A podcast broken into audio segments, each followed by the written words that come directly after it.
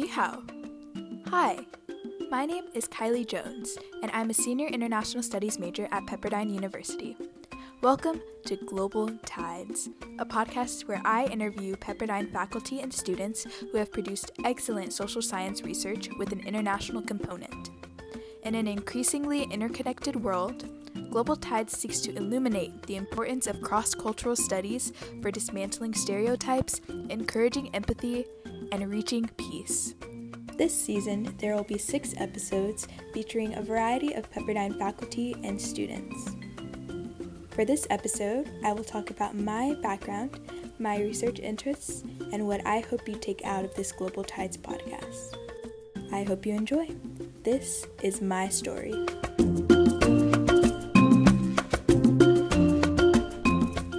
An innocent childhood interest in experiencing the world laid the foundations for my road to international studies. Being raised by a single mother of two, travel was not necessarily a luxury within reach for my family.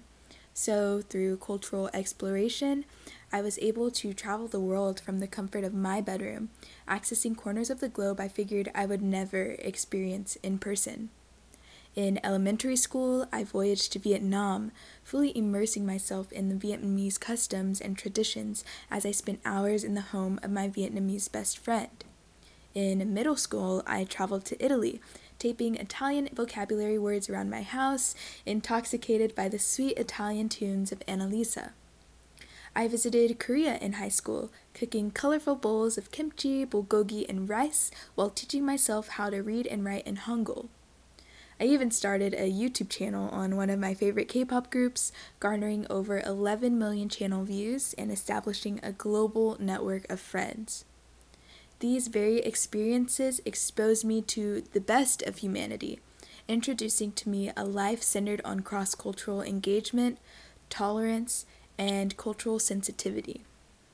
One of the most important manifestations of cross cultural engagement I've encountered occurred during my time at community college. After graduating high school a year early, I ventured off to Tarrant County College, where I found myself, a 17 year old with practically no life experience, surrounded by mothers and fathers, veterans and exchange students, widows and widowers, Gen Zers and baby boomers, all united in a similar pursuit of higher education. In this space, I had a transformative experience, finding common grounds with those carrying vastly different backgrounds and worldviews than mine. In this space, it was where I learned when to shed my own preconceptions to empathize with others and when to clutch traits that brought me closer to others. My cultural fascination eventually adopted a political dimension, though, when I witnessed humanity at its worst war.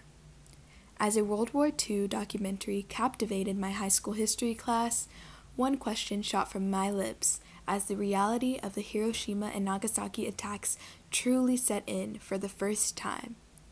They were attacks on civilians? Low chuckles rang out across the classroom, as if this were common knowledge, as if I should have known. Was I the only one surprised, uncomfortable, horrified? I could not understand the circumstances that could ever drive a country to deploy nuclear weapons against innocent people. How the same creatures who built the Taj Mahal and pyramids of Giza could form their hands to construct a weapon of such destructive power. Nevertheless, my environment conditioned me to believe my discomfort was out of place, so I chose not to let the feeling sit with me for long. This feeling returned to me, however, with force in my first class at Pepperdine, International Human Rights. But this time, I chose differently. Abu Ghraib, Cambodian killing fields, Rwandan genocide. Class after class, I was confronted by a barrage of past and present tragedies around the world.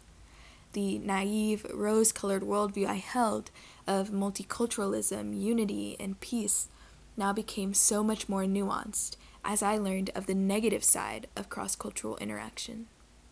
At once, I knew I could never return to the freedom that naivety had previously granted me. I could no longer suppress the reality of violence a war around the globe for better nights of sleep. I had to pursue action.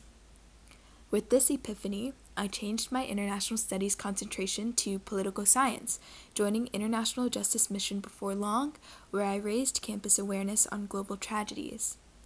As the content director for an organization called Women of Color Advancing Peace and Security, I've been able to develop digital content tackling pressing IR issues under the mentorship of expert researchers and practitioners, growing professionally, intellectually, and creatively.